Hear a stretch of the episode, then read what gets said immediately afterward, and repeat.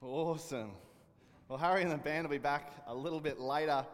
Grab a seat, make yourself comfortable. As, uh, as Lockie and Emma said, my name's Chris. I'm, uh, whoop, awesome. That'll, there we go. Yes, excellent. Um, I'm one of the communicators here at Beyond. And if, uh, if you're new, if this is your first time um, with us here tonight, I want to let you know that it's also my first time um, with us in 2020. Um, so we can kind of um, hang out for our first time in a new decade here together. Um, and I wasn't here last week because I was away on holidays. and I don't say that to brag that I was on the beach relaxing. but I, I, I, uh, I, say that to let you know that I actually haven't had an opportunity to, to talk about what happened over Christmas. Because uh, if you were a part of our community for a while, you would have known that leading up to Christmas, we did um, our annual Be Rich campaign, which is where we just raise a whole heap of money for local organisations and we give it away to them. We give 100% of it away. We don't tell them we're doing it. We raised over $6,000, which was our biggest Be Rich ever. then, as a result, yeah, that's where the clap. Then, um, then in the lead up to Christmas, we hosted um, the Griffin Christmas block party in the uh, car park behind us. I don't have the final numbers, but somewhere between 180 and just over 200 people came and were a part of that. And there was uh, jumping castles, and there was face painting. There was a whole heap of awesome stuff uh, going on. Santa came, which was a big deal. Um, so Santa came, so that was cool. And then we had the first ever Christmas Eve in Griffin here um, on Christmas Eve. And we had about 120 people come out to that. And, uh, and I want to say thank you um, because there was a whole lot of leaders. There was a whole heap of people giving up of their time, um, putting in a lot of long hours um, to really make this a place that people can come and experience uh, what it really means to celebrate uh, and what it means to maybe know Jesus uh, in a way that they hadn't before. So I haven't had an opportunity to say thank you. So I wanted to say thank you. And I also wanted to share with you because as part of our Be Rich campaign, we put together, um, I think, about 30 hampers. Probably, I, I, don't know what the exact number is, maybe a little under, maybe a little over. Um, and our team distributed these 30 hampers throughout our, our, community, and we have a relationship with a chaplaincy network. And so we took a whole heap of hampers uh, to a chaplain in the area, and she, um, she wrote us this email that the team forwarded on to me. And I just wanted to read it um, to you because this is the difference and this is the impact that you're making. The email says this To the generous community at Griffin, how can I say thanks for the beautiful gifts you've given to our community? To those who are poor in spirit, well being, in basic resources such as food and in health, I had the honor of delivering these baskets of joy and indulgence late this afternoon. They've gone to the most needy and vulnerable in our community for one family where the grandmother is caring for her granddaughter due to the mother giving her up. She was overwhelmed and called for her partner to come immediately and see what they had received. I could hear the excitement in their voice. The little girl was obviously also very enthusiastic about searching through the many treasures um, in the basket because these baskets were awesome. Like they were like our team was incredible, um, and you guys donated so much stuff. Like these baskets, they, they were unreal. Another family who was probably one of the most vulnerable and at risk came out to greet me with hugs. Were very excited and quickly went inside to discover what was hidden inside. They called out aloud, "Thanks." Another family, who is presently homeless and couch surfing with another family, uh, was so grateful. Life has presented many challenges to this family, with the older son needing surgery this year and many hours spent trying to find a new place to live and call home.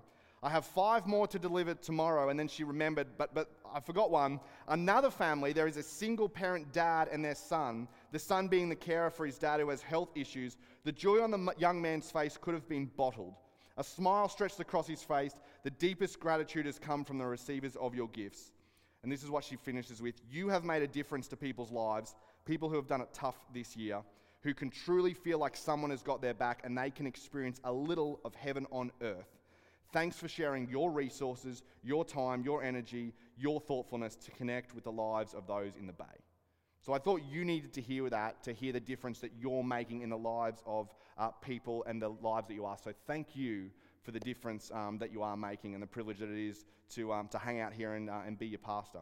But last week, uh, I wasn't here, but Riley started a brand new uh, conversation, a brand new series um, called The Me That I Want to Be in 2020. And it helps if I turn it on. Um, the me that I want to be in 2020. And he finished, uh, he finished this series by asking a question. And the question was this uh, Who is the me you're pretending to be? Right? We asked you to go away and think about it for seven days. And if you weren't here last week, you can just think about it real quick. Who is the me that you're pretending to be? And the reason he asked you to go and think about that is because um, the, the me you pretend to be is not the me that you were created to be. Right you, right? you know this and you experience this in your life when, when you put on that mask. When things really aren't going well at home, but you pretend that they are at work. Maybe when things at work aren't going really well, that you've got an issue and a tension with your coworker, but you pretend that everything's fine. Maybe when you know you're not uh, you're not moving in the direction relationally that you wanted to, and someone asks how's it going, you're like fine. Like we pretend to be, and there's a me that we often pretend to be, but there's a gap, and that gap occurs, and we start, and we, when we, that gap happens, we don't become and we stop being the me that you were created to be. And so, as we continue on this series tonight, um, I've got a question for you. It's, it's not a question I want you to answer out loud. Um, I want you to think about it. We, are not going to go around the room and be like, your turn and your turn and your turn. Um, I just want you to think about it for yourself. Um, but the question is this Have you ever felt like you just don't measure up? Has there ever been a time in your life where you, where you felt like this and you thought, like, man, yeah, there's a, there's a gap. I, I really don't, I feel inadequate. I'm not sure if I can do this. I really don't feel like I measure up. For me, I, I don't know why when I, when I asked that question, I, I thought, you know, um, that there was one specific instance that came to mind. I don't know why this, this idea um, or this uh, memory came to mind, but it did, and I thought I'd share it with you. Because um, if you're going to answer this question, I should at least answer it, right? Um, and this time for me, it happened, um, it happened in 2009. And at that point um, in my life, I'd just signed a contract to go and play uh, soccer, or football for those of us who want to be correct, um, soccer in, or football in the United States at, um, at, in the college uh, system over there. And for me, I kind of saw that as a stepping stone on my way to like, uh, play professional football. That was my stepping stone. And for me, it was something I've been training for for a long, long time. And so I, um, I flew over, and I flew over a week early. And for those of you who aren't really familiar with um, um, the American schooling system, um, their year starts around August. So their school year starts around August, which means that there's about a two week gap before everyone goes back to school where all the athletes um, who have sports in that kind of upcoming season get there early. Um, and so that's like, that was NFL, that was American football, that was um, men's and women's football, there was some track people there as well, and there's a couple of other sports that come in early. And pretty much for two weeks, all you do is train two to three times a day. You eat, you train, you nap, you train, you eat some more, you train, you sleep for a really long time, you get up, you're stiff, you're sore, and you train some more. And some of you here, you're like, you're, um, you're sporty, you're an athlete, and you're like, that sounds like a dream come true. Like you could like literally play professional athlete for a couple of weeks. And for some of you, that's your worst nightmare. You're like, I could not think of anything worse than that. Um, so I got over there a week early to kind of get over the jet lag, and the day came, like preseason camp rolled, um, rolled in.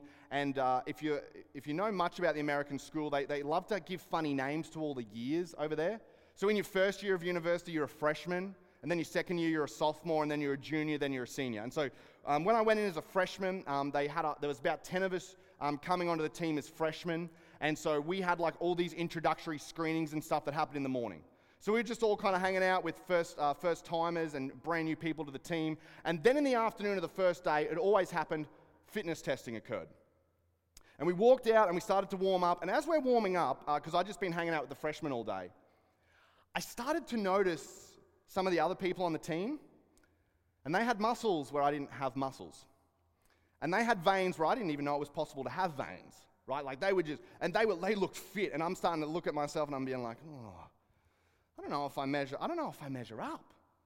And so we went through this like whole bunch of fitness tests, and they were pretty good for the most part. Like they kept the freshmen together, and they, they let the, the, uh, the older um, guys do theirs, because there should be a little bit of a gap, right? Because they've been doing it for a while. Um, but somehow I just got talking to some of the older guys because um, there was me and an English guy on the team. They didn't have many internationals. So I was just talking to them. And the final test of the afternoon is what's called a 300 yard shuttle test. And it's where they put two cones 25 yards apart, and you have to sprint up and back until you get to 300 yards. It's like up and back six times. And uh, once you've done that once, they start the timer, and you have five minutes to recover. And then once five minutes is over, you have to do it again. And they time you the second time. And there's not allowed to be a gap in your times. You have to pretty much stay the same time. And then on top of that, you had to get below 55 seconds both times, or else you had to get up at 5 a.m. and come to run club. And so I was talking to these, like the older guys on the team, and somehow, I don't know how I managed it, but I ended up on the start line with them. And the coach yells, go. And we start sprinting.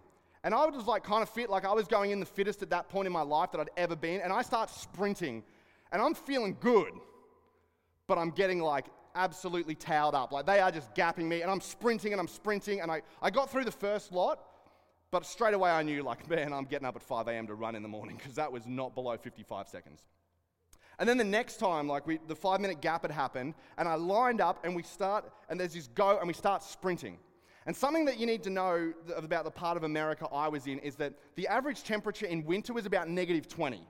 So um, we didn't have grass fields because grass dies in that kind of temperature. But we had these synthetic grass fields. Uh, and it was like normal grass, but underneath it, there are these rubber pellets. And so I'm running, and I get to this point, maybe just past the halfway mark, and I'm trying to turn, and I'm turning, and I slip on these rubber pellets. And these pellets kind of just like start flying up in my face everywhere. And it's just like life is going in slow mo at this phase, uh, at this stage. And I just go bang, face plant into the ground. Like, and there are pellets in my mouth. There's one in my nose. It's in my ear. And there's just this coach being like, "Get up, son! Run, run!" And so I'm like getting up, like running, like running, running, running. I tried to black that time out of my memory, but it was about a minute and a half, so it was like terrible. And I just remember afterwards, I'm like on the ground, like there's pellets like all down my face, they're like in my shirt, they're in my underwear. Like I'm just like, I've got that like, like kind of like the cyborg look must have been with all the pellets down my face. And I'm looking around in that moment, and I'm thinking to myself genuinely, like, did I just travel halfway around the world to embarrass myself? Like, like I am clearly out of my depth here. Like I am clearly out of my depth, and I'm looking around saying, like, man, I. I just don't think I measure up. Like, I'm just not at the level that it seems that everyone else is at. Like, there is a huge gap there.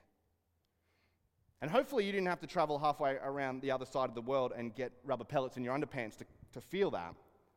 But maybe you felt that, you know, as you're coming out of high school and you're kind of like all your friends have sort of figured out what their uni degrees are or what their trades are or what they're going to do next, and, and you've really got no idea and you're kind of making it up and you kind of look around, and you're kind of like, man, it seems like everyone else has got it together, but, but I just don't feel like I measure up.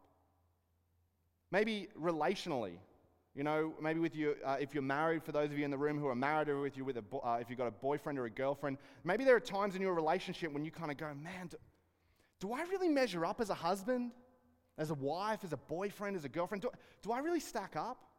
Do I really measure up as a friend? You know that one annoying friend that just remembers every single birthday without a Facebook reminder? Like, they just like, they're always thoughtful, they're always sensitive. They're like just like the best friend in the world, and they make you feel bad about how thoughtful they are. And you have that one friend, and every time they do something super kind, it's like, man, I'm a terrible friend. Like, maybe, maybe I just don't measure up. And there's three kind of very general responses when we get to this point when we feel like I just don't measure up. Because we all have um, expectations in life. Some of those expectations we place on ourselves, and some of those expectations other people place on us. And I want to be clear there's nothing wrong with expectations. Expectations are good, expectations are healthy. But where they become troubling and where it becomes difficult, and where it stops you becoming the me that you want to be in 2020, is when those expectations begin to weigh you down. When the expectations that other people have on you become such a burden that it actually begins to crush you. And when that happens, the expectations of others, there's three kind of responses that we can have. The first response is this is that we can just please everyone. You know, you know someone like this, and no, no, matter what time of the day or night someone calls and they've just got to go. They've got to run. And we just try and meet everyone else's expectations of ourselves. And the problem with this one and trying to please everyone, it sounds nice, it sounds noble. But you miss out because you never ask what your expectations are of yourself. And you get so caught up living up to the expectations of everyone else that you never actually get to see or you never actually get to discover what your expectations are.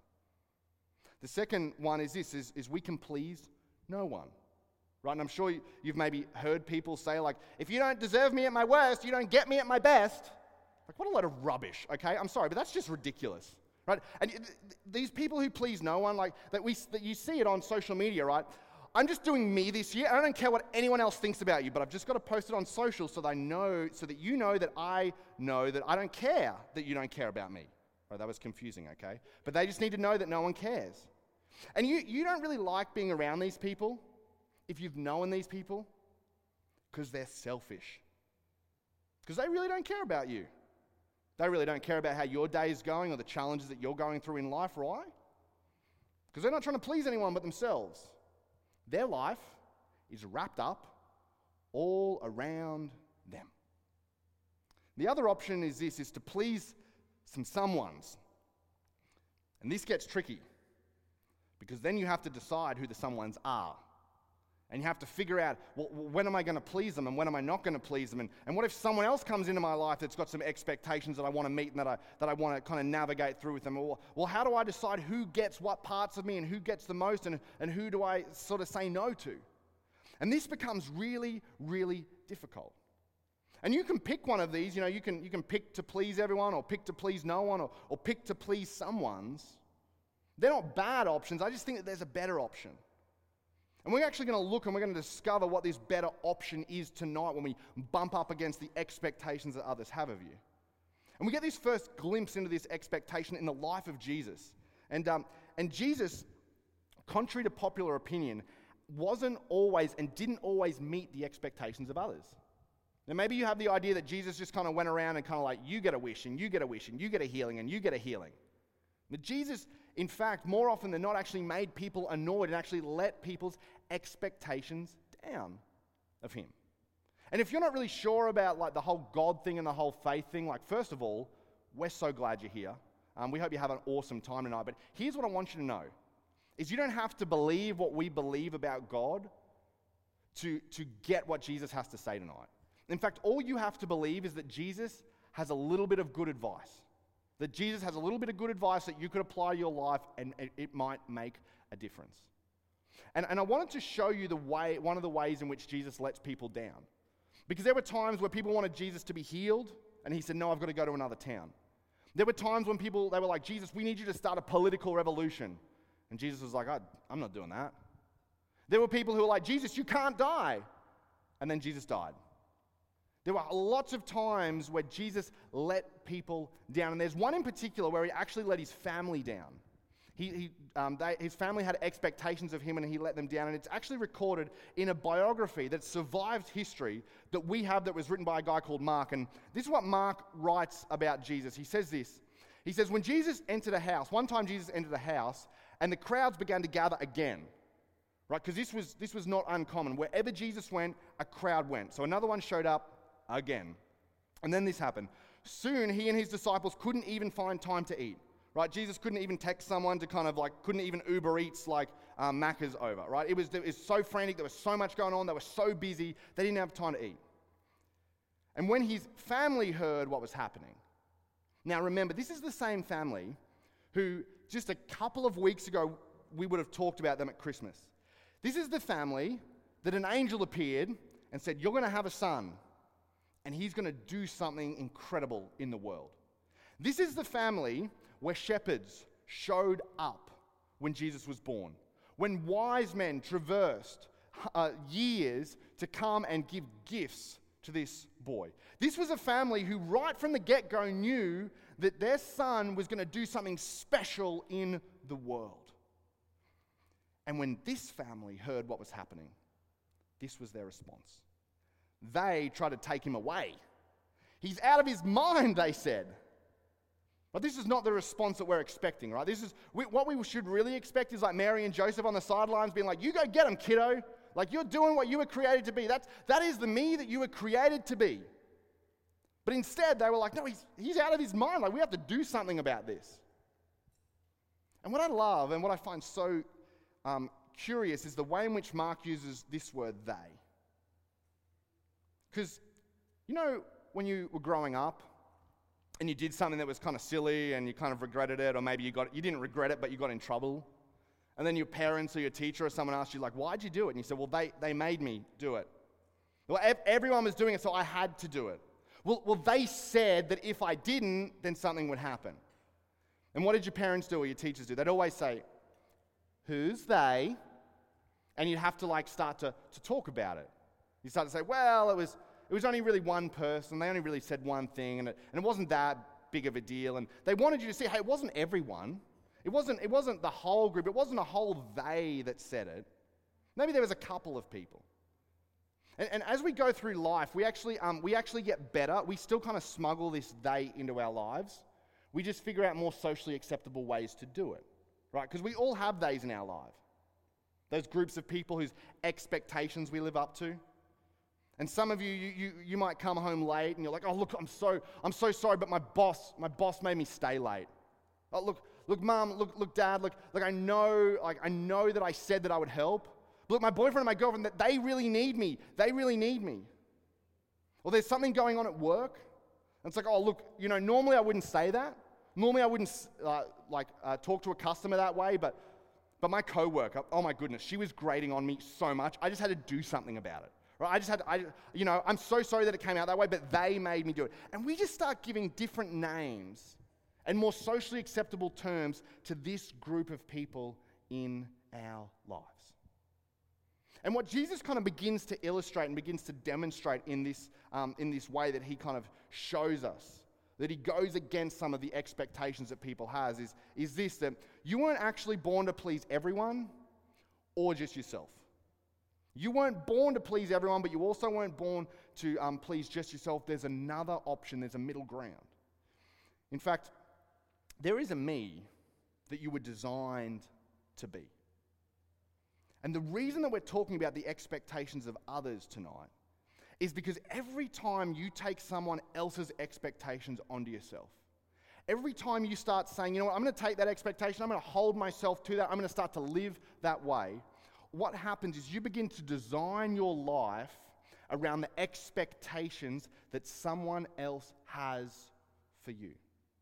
And when you begin to do that, you begin to move away from the design that maybe God has for your life.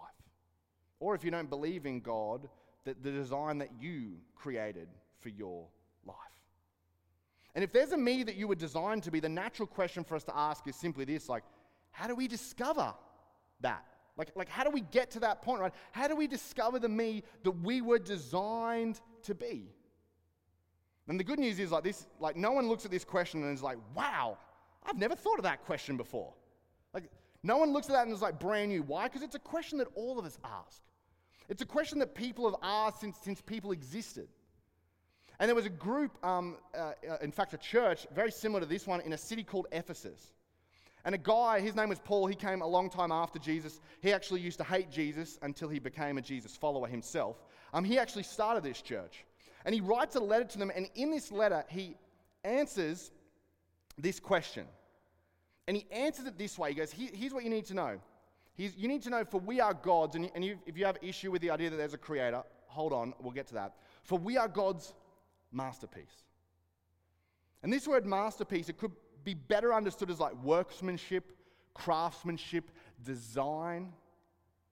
What Paul is trying to say here and trying to communicate is that, that the same God that crafted the polar ice caps, the same God that designed the Milky Way galaxy, the same God that designed the Amazon jungle and the Nile River, the same God that brought the universe into existence out of nothing, crafted and created you. And when he did it, he wasn't on autopilot. When he did it, he was thinking. When he did it, he was doing it with a purpose. And Paul goes on and he actually says this He says, He has created us anew in Christ, Jesus, so we can do the good things. Like God had a plan for you that he planned, that he thought about, that he knew for us long ago. That God was actually creating you and he had a plan and he had a thought and he had a purpose for you long before that. And and here's what I would say if, if you're like looking at this and you're kind of like resisting because you're not like really sure about God, right? Because there's kind of that narrative a little bit in our culture that sort of says like, you create your own destiny, you become who you want to become, like you speak it and you believe it enough and it'll, it'll just come into existence. If you can believe it, you can achieve it. And, and here's, I just, I just want you to think about it, right? You don't have to agree with me, but I just, just think about this. Like, if that's true, why are personality tests so interesting?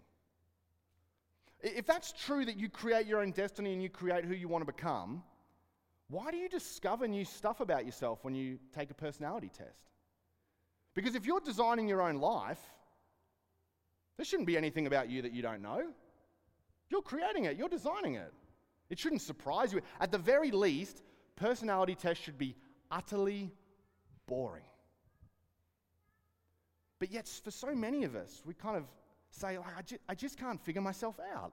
Like, I'd love to be able to figure myself out. I love to know why I say those things and why I do those things and why I react that way in that situation. And for so many of us, that this whole purpose thing almost seems to elude us. And what Paul is saying here is that you were actually created on purpose for a purpose. And if you're a follower of Jesus, perhaps one of the, the real challenges that you have or the, the questions you ask is you say, well, well, God, what's my purpose? God, what's my purpose? And, and you struggle to answer it. And you have difficulty finding out what your purpose is. And one of the reasons that, that I believe for, for those of us who are followers of Jesus who ask this question, why it's so difficult for us to figure that out, is because we treat God like an answer key. We think, hey, if I can just say the right prayer or figure it out, then God will unlock the purpose to my life. That God will just tell me every decision that I need to make, every path that I need to get, take on, so that there's no risk. So that at the end of the day, it's not actually my life, but God's kind of like just moving me around a chessboard, figuring it out for me. And we think like if, God, if I could just get God to fit this answer key for my life and tell me what my purpose is, everything would be sorted. But here's the problem with that. And here's the challenge for us is, is that when we talk about purpose in our lives, when we say, hey, who is the me that I want to be? Oftentimes, the way we answer that is we say, well, you know, you know what, I, I really want a particular type of job.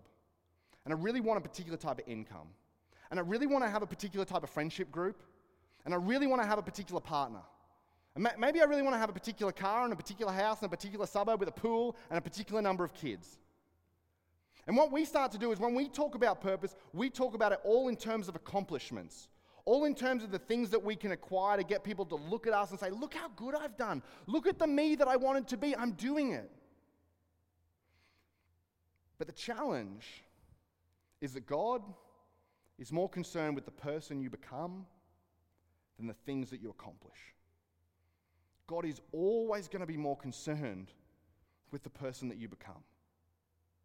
God, God, is not, God is like not, not impressed, and He's not impressed when you say, hey, look at all the money I've raised, look at the house I live in, look at the car I drive, look at the job I have, look at the friends I have. God's not looking at that and being like, that's bad. That's not what I'm saying.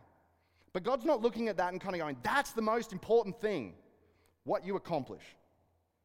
God is looking at it and saying, that's nice, that's cool, but what's more important is who you become. Are you becoming more like me? Are you becoming more loving? Are you becoming more caring? Are you becoming more forgiving, more generous? Or are you becoming more self centered, more cynical, more all about you? And I, whoops, I'll go back because I've got a four Monday for us. In fact, I've got two for us. Because I really want us to kind of know where the rubber meets the road on this. Because whether you believe in God or not, I actually want you to figure out the person that you become or that you are becoming. Not just this year, but for the rest of your life. And so the first four Monday application I have is for those of you who wouldn't consider yourself Christians, and the second one is for those of you who would. So the first one is I want you to ask this week, if you're not a Jesus follower, I want you to ask, who is the me I want to become. And I don't want you to answer, okay, you're not allowed to answer in things like, a, you're not allowed to answer with accomplishments. You don't talk about your car, don't talk about how much money you're going to make, don't talk about how many people are going to listen to your vlog and how you're going to be a big entrepreneur. Like, don't tell me that stuff. What I want you to do is write down who is it, who is the me that you want to become. And to kind of get you thinking, I thought, I thought I'd share with you one of, the, one of the things that I want to become in my life. Um, I actually stole this wording from someone else because it sounded cool and it was better than the way I'd written it. But, but one of the things that I want to become in my life, just to kind of help you thinking, is, is I want those closest to me to be the ones most grateful for me. I am hyper aware, and if you've resisted church, if you're like pushed back against church, potentially one of the reasons that you resist is because of people like me. Because people like me get up on stage and they say one thing and then they go and do another and it gets found out that they were alcoholics, they were embezzling money, or there was a whole heap of other stuff going on. And you look in on that and you kind of go, wow, they're hypocrites because their public life says one thing, but their private life says another. And I don't want that for my story. I don't want that to be the story that I tell. I don't want my wife, I don't want my family, I don't want my best friends saying, you know what, he can, he can talk up on stage, but then he comes off and he's a completely different person. Like, we don't actually really like him that much. In fact, I want the people closest to me in my life to be the people who are most grateful for me. To be the ones who say, hey, you know what? He's got his flaws, okay, right? They know it better than anyone else. But when he talks in front of a group of people, when he meets someone that he doesn't know, people get the real him. They don't get a, a, public life and then we get a private life. His public life is just an extension of who he is when we're hanging out watching the cricket, getting upset at the Heat lose again. And for those of you, if you're a follower of Jesus in this room, here's the question I want to ask, I want you to ask this week. Who is the me God wants me to become? Who is the me that God has in store? And this is actually not a really difficult question to answer. In fact, if you, if you want to figure out, and if you're kind of not sure about how to answer it, just go to the biographies that we have on Jesus' life Matthew, Mark, Luke, and John and just look at every single time Jesus says the word, people will know that you're one of my followers if you do. And then take note. And for a lot of you in the room, like you probably know right now, like you know the me that God wants you to become. You know those areas you need to work on. But it's not enough to know about them. You've got to begin to do something about it. And so here's what I want you to do this week just make a list, answer that first question, answer that second question, and just see that list in front of you. The me that you want to become, or the me that God wants you to become. And I know that when you start to see it, right, because I know that you guys are all super high achievers and this stuff will get you really excited.